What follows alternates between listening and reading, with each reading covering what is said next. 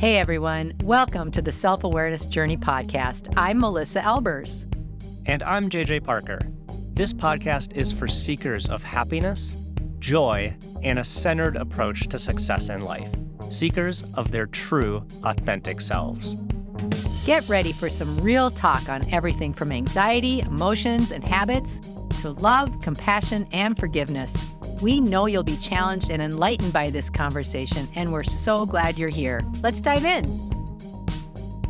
J J, I am super excited today because bum, ba, ba, we have a very have a guest. special guest, super awesome guest, Karen Doll. Hello, Karen.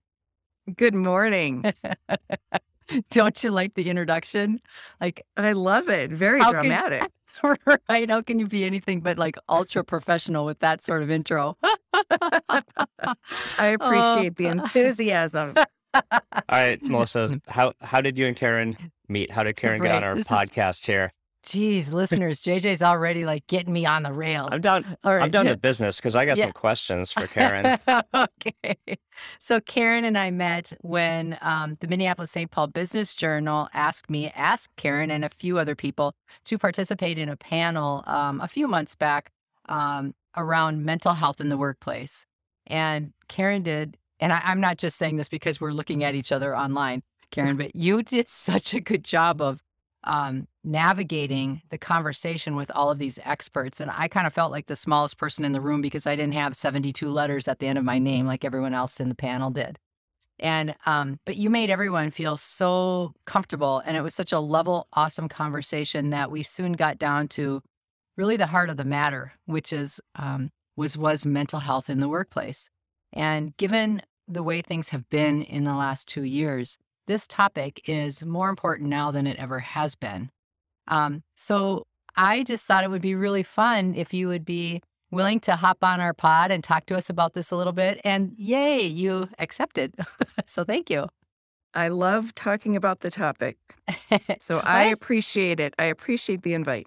Yeah. So tell us a little bit. Tell it, you have been very busy in the last few months, and I would just like to give you an opportunity to tell us about a couple of the projects that you've been working on recently um, as it relates specifically to the workplace stuff, because this is, like I said, this is such a great topic.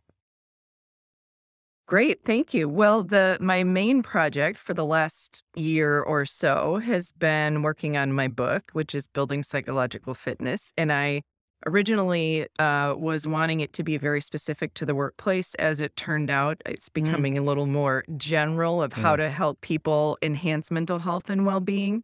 Oh, and yeah. my target audience really is professionals because I've always worked in the corporate space. So mm-hmm.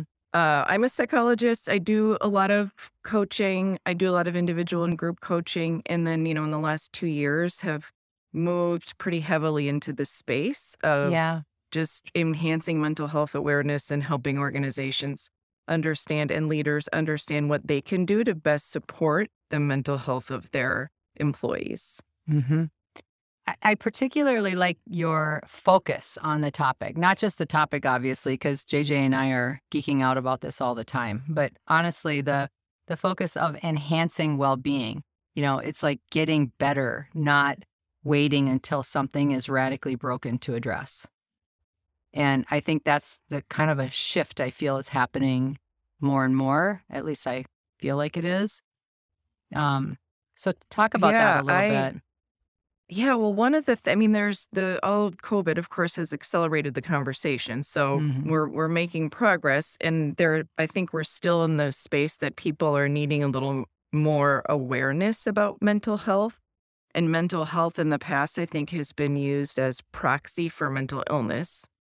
And so just even expanding the conversation that mental health is a continuum, and just like physical health, I'm mostly physically healthy, yet I have a couple of ailments. Does that doesn't necessarily mean I'm not physically healthy. So um, I like to think of mental health as a continuum. And, you know, if we're in the green zone, things are well, we're thriving and flourishing and have healthy habits. And in that mid yellow orange zone, Uh, many people have found themselves to be spending too much time in that mid space, uh, and languishing is a term that's come up. hmm. uh, in the last couple of years uh, due to Adam Grant popularizing it. But, you know, it's just people are struggling and they we're all compromised to varying degrees, and people yeah. are feeling exhausted and depleted. And then, you know, the red zone would be more of clinical diagnosis. Hmm. And so I like the message that no matter where we are on that continuum, we do have some agency over taking action and being able to move into different quadrants. Yeah, I like. I always like the phrasing, like psychological fitness or mental fitness, mm-hmm. because uh, for for and Melissa and I talk about this all the time. It's like you can always get better. It's like it's like physical fitness, right? Like mm-hmm. I can be fit, but I can exercise more and train mm-hmm. more and be even more fit, right? Mm-hmm. And you can mm-hmm. do that same thing uh, with your mental health, right? Yeah, and I love that's that. Where you get into the like high performing part of of things for people. And it's like, like you said, it's not like you're broken, mm-hmm. right? It's not, a, but you can use it as a, a superpower. I feel like it's it, it can be really healthy. Yes, I love that. And I, the term psychological fitness, I've been, I sort of glommed onto, and my publisher pushed yeah. back on it because he didn't like it. And um, so I tried to survey my my clients and my my audience and to see if it would resonate. And what I learned really is, I think it just, the term makes the whole topic a little more accessible to people. Yes, I was just going to say that, totally. Much more approachable. Yep. Can I can I ask something? Oh, sorry, J J. I just wanted to ask something that she said on a term. You said languishing in the yellow. You said languishing in that mid zone. Can mm-hmm. you, I, I, I know what you mean, I think, but can you give like an example of what that might look like? What's a real life example if somebody's in that space? Yeah, that would be people that are functioning. They're showing up to work. They're getting the basic things done. So they're not mentally ill. You know, they're mm-hmm. not so mm-hmm. challenged that they're not able to function in daily life. Yet they're lacking passion, joy, mm. spark, vitality, mm. or they feel less engaged or less motivated than they usually would. So it's kind of just like a feeling of meh, just mm. blah. Mm-hmm. And over time, that can really begin to be an emotional drag. Mm-hmm. Yep. For people around them as well, right? That, mm-hmm. that's like a, that becomes like a systemic thing when there are multiple people languishing in that space. Right? Oh, right. Absolutely. It's, that's all contagious. Mm-hmm. yeah. Yeah. So, Karen, I had an experience um, a few months back uh, with my Vistage group. So my Vistage group's like a C E O roundtable mm-hmm. thing, right? Mm-hmm. And um, there's like eighteen of us, right? And I asked the group if mental health, supporting mental health with their employees was an important thing in their businesses, right? They all raised their hand. Totally, mental health, super important issue for us, right? I said, okay, tell me specifically what you guys are doing about it. And it was crickets. No one said a single thing, right? And I was like, okay, you guys, that's the problem in the workplace. You all say it's important and you all do don't do anything about it. So can you talk about like, what are some actual things pe- like leaders can do in the workspace to help promote like psychological fitness and mental health with their employees? Yes, I think it's like the million dollar question. And I hmm. think, I don't think anyone's cracked the code yet on hmm. what is going to be, what are the most impactful levers that we can pull, and how can organizations really utilize their infrastructure and their scalability and their resources to help people? Um, and here's the question that I get, and I agree with you. Leaders are all saying like, this is important. We mm-hmm. know it's important. Our people are struggling. More yep. people are on medical leave due to burnout and mental health than ever. So there is no shortage of statistics to support this. And the question I get is, okay, Karen, what's the one thing that we can do to help our employees? So I, I I get it. I get that they they want like the most optimized result or or right. intervention. Mm-hmm. And that's the challenge, is there isn't one thing. Um, there is not a magic bullet. Uh, yet that doesn't mean we shouldn't do anything. Right. So, I mean, just at a high level, I think the more conversations that we're having about mental health and awareness. Somebody said recently, well, I want to call your presentation psychological fitness or chronic stress, not mental health, because mental health might be triggering. What? And I thought, oh, like, so mm. there still is yep. a little, yep, there's just stigma around the whole topic. So we need to keep talking about it. People need to share their challenges. Leaders need to be vulnerable and self-disclose. Mm. And that doesn't mean they need to share everything. But if they're pretending like they have it all together, that is not helpful for the team. Mm-hmm. So I think the self-disclosure, the sharing, finding ways to create safe space, giving people resources, um, having, being able to have dialogue about workload and demand. Mm. I mean, workload is really a significant problem. Most organizations are under-resourced mm-hmm. right, right now.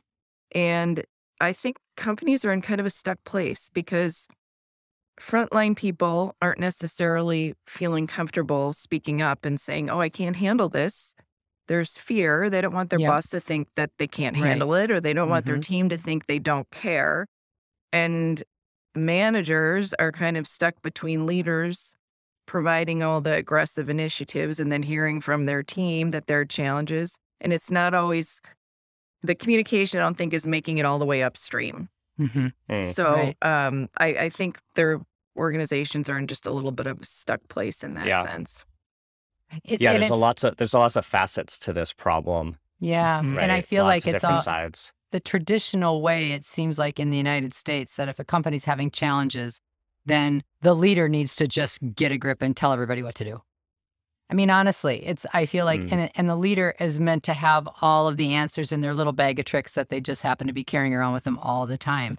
And we know that's actually oh. not real. Um, yeah. We know that's not real, but that's the, that's how we have always solved problems in the past.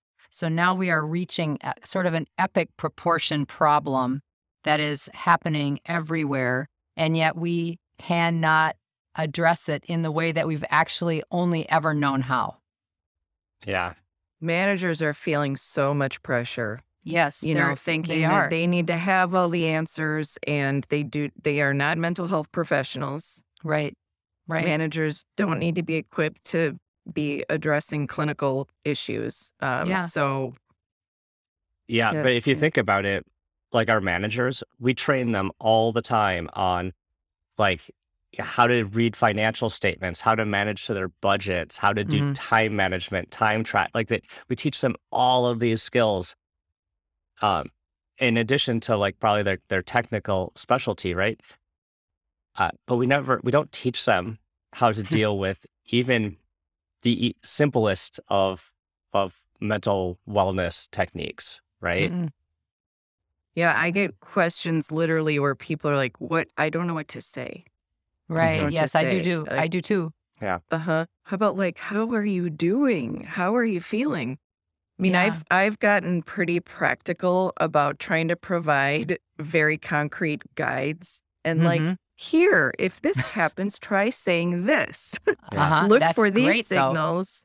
Though. Well, and I think that that provides having some sort of a framework. Um, I think provides a little bit of ease and comfort, and and like a. There are well-being guides, or mine are psychological fitness guides, where it's like, mm. here, manager and employee, mm. use this document to help facilitate the conversation. That's so because awesome. Yep. To make it a little more safe. And then, you know, people, managers don't want to infringe upon their privacy either. So it's yeah, just a, a delicate balance. That's a very interesting edge to me is mm-hmm. what, where is the line with kind of your employer between, you know, privacy issues and and uh, and kind of like digging too deep with an employee, um, and kind of respecting those boundaries and actually getting to the root of what's maybe causing performance problems at your job, right? Mm-hmm.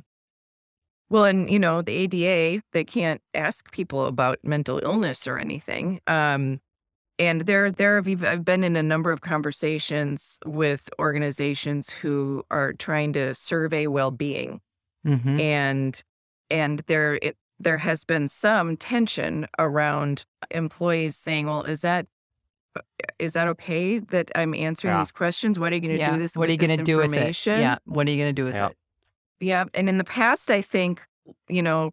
counsel, legal input would be, no, be really careful. And now all that has been totally blown up and disrupted. Yeah. Yeah. It's, it's an interesting culture thing, because if, if you put that line, like the employee has, you know, like if you put the privacy line too far to being like closed with the, with the employees, right? I feel like you run the risk of actually making the employee, like objectifying the employees and treating them like cogs in your machine. Right, from a business perspective, right? Yeah. Um, I found it much nicer to have like a more personal relationship with your employees, and it's like everyone's kind of like in work and life together, but that does lead to some like conversations that would be much more maybe intimate or personal than yeah. the normal worker would experience. Yeah. Yeah, that's the boundary. Where is the boundary? Mm-hmm. Yes. Well, and it's it is different for everyone, but I love that idea that you just shared. And I think of the term accompaniment. Mm. And I try to use that mm. kind of language, like regardless of what level, we are huh. all in this together. Yeah. And there are a lot of people that are struggling and thinking they're the only ones struggling because everybody else looks like they're killing it. Mm-hmm. Right. Um, right, right, right. And they're There's a lot of, I think, opportunity just in the future of mental health at work for more community and connection and ways for groups and people to come together and do that work together. Mm-hmm. Hmm. I also yeah. think there's also a difference between the size of the organization and what they're even aware mm. exists for support mechanisms.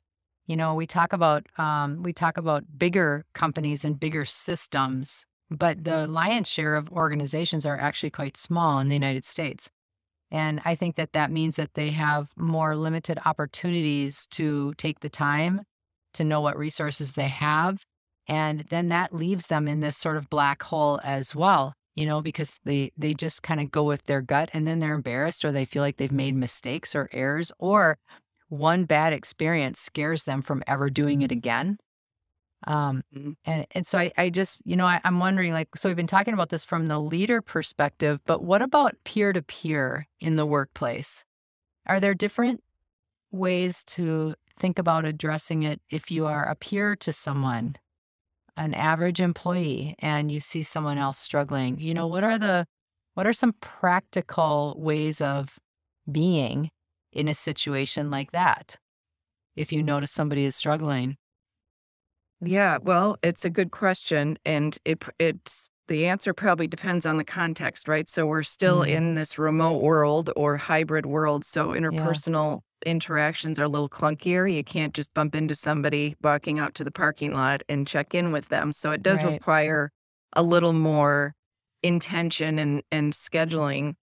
Um, but I think just any practice and way of reaching out and connecting. There's mm-hmm. research lately that shows, you know, just the the epi- epidemic of loneliness in the workplace, mm-hmm. and that even having one ally and one friend mm-hmm. at work mm-hmm. reduces the risk of burnout by forty-one percent. Wow. Wow. One friend. Yeah. Wow. I mean, that's actionable. Yeah. And it doesn't absolutely. need to take a lot of time, but people want to know they matter. And the more that we can do that for each other, I think we can have compound impact. You gotta get yeah. yourself a, a work bestie. yeah.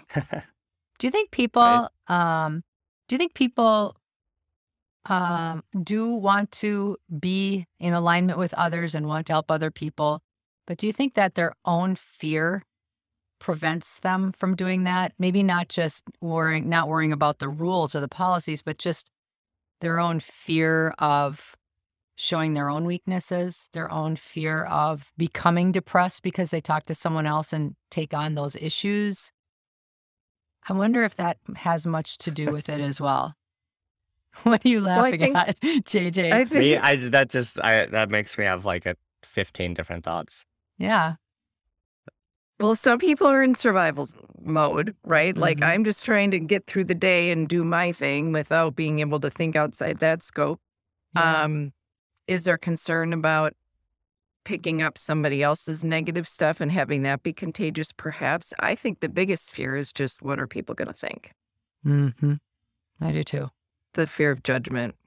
Yeah. Yeah, there's a really interesting part, especially in a lot of like classic corporate America.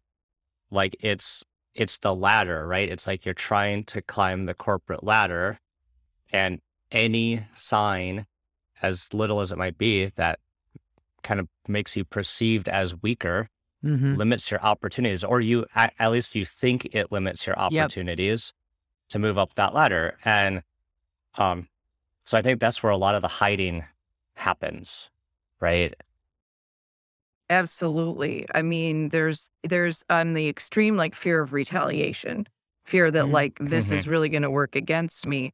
Um, but I there's a term that I've been using for high achieving people who are, you know, passionate about their work and they're high performers and all that, but yet they don't necessarily recognize their limitation.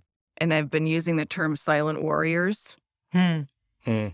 Mm-hmm. Because they just, like, they get it done, they grind it out, they do the thing, and they don't speak up about it for any number one, any number of those reasons. Hmm. Yeah. So well, you said it earlier, it's this idea that you need to create a safe space for your employees, right? You need to, as a, a as an organization, you you have to make sure that, like, like bringing up mental wellness issues aren't punished or aren't looked down upon or aren't looked at as a sign of weakness. Uh, for us, and for me, it's like, that's more a sign of like bravery and strength than yeah. it is of weakness. But yeah. that's not, I don't think that's like a common opinion, right? My, I think my opinion is maybe backwards from a lot of people. Well, but I think that's right. But. I think that's, well, I think that's an, a progressive way to look at it. So the term psychological safety we've used for years, and now I love your language. Like I've moved into using brave space, talking about mm-hmm. brave space, because mm. the courage that it takes to have vulnerability. And yes, I even, right. at the beginning of my groups, I'll read this thing. I didn't write it, but somebody sent it to me. It's online somewhere about how we create brave space for one another. Mm, it's probably um, Brene. Use that. It's it's not it's not Brene, but yes, I know she's she's yeah she's the leader on the charge on that one. Yeah, yeah, huh, that's awesome. So, can you talk a little bit about your online course that you've made? What are you what what's it like? What are you hoping to accomplish with it? I'm super interested in that. Yes, thank you for asking. So it's just improving mental health at work. And it is, um, I worked with a production company on it, so they kind of helped me with the content and the script and whatnot. Um, and there are a number of different modules. It's intended to be like bite-sized, user-friendly, um, is is meaningful yet um, manageable as content can be. Mm-hmm. And even though I struggle with just this whole topic about mental health because people want such tidbits, like, quick, just give me the the high level, yeah. give me the summary. And it's sort of a paradox of like improving mental health actually does take work. The inner yeah. work takes effort yes. and practice. So I don't have three quick things and then you're going to be happy and right. Right. high functioning. Um, so I, I tried to like send the message that, yes, sometimes these practices might feel like a Band-Aid on a bullet wound, yet...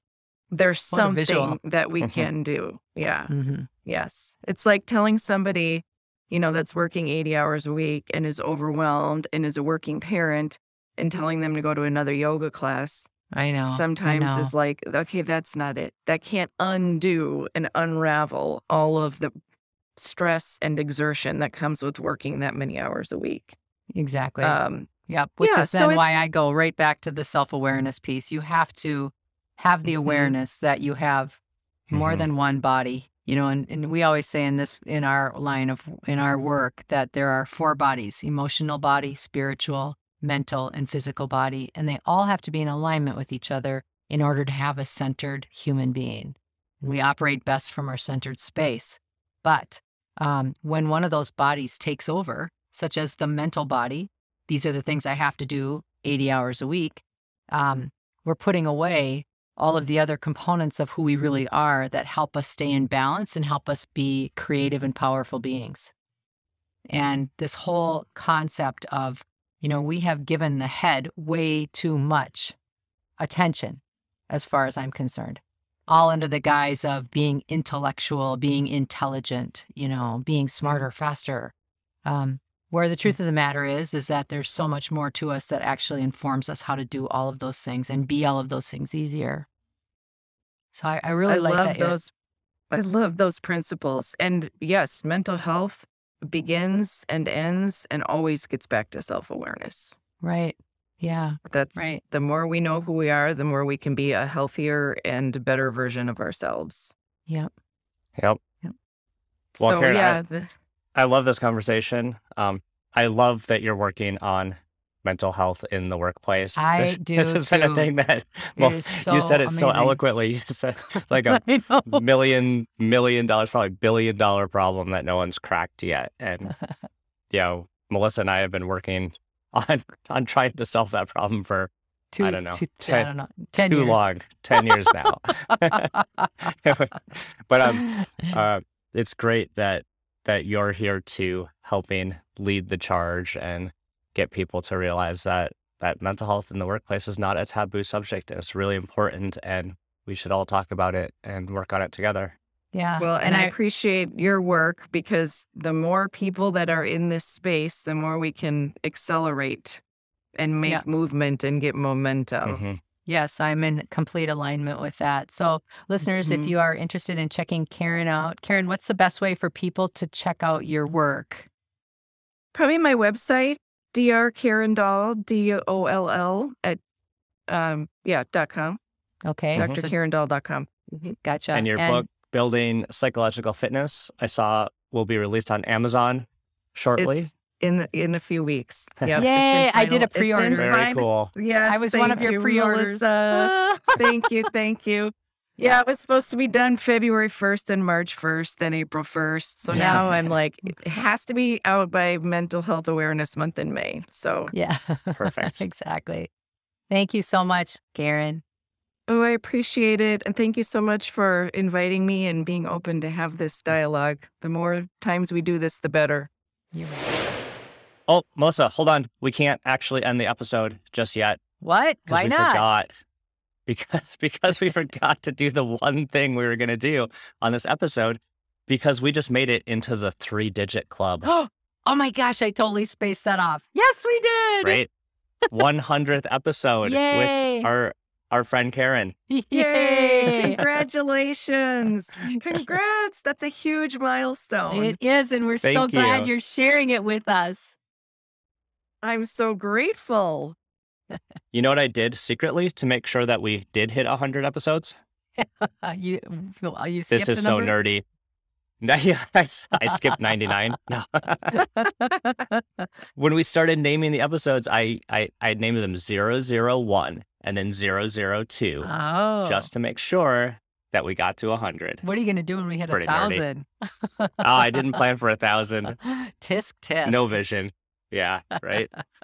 Well, Melissa, it's been a pleasure to co-host this podcast with you for the past one hundred episodes. I have it's loved been, it. Uh, insightful. It's been super helpful for my own personal development. I tell people that that our Friday recording sessions are like my weekly therapy. So I really appreciate you uh, being on the other end of the mic. Oh, and I would not have a better partner than anyone except for having you. So thank you. All right. Here's to one hundred more. Did you enjoy this episode? Please go to your favorite podcast platform to subscribe, rate, and leave a review so others can discover it as well. Growing self-awareness is a lifelong journey, and it's better when we're all in it together. Please think of someone you know who could benefit from hearing today's conversation and share this episode with them. We can't thank you enough for listening. Until next time, happy exploring.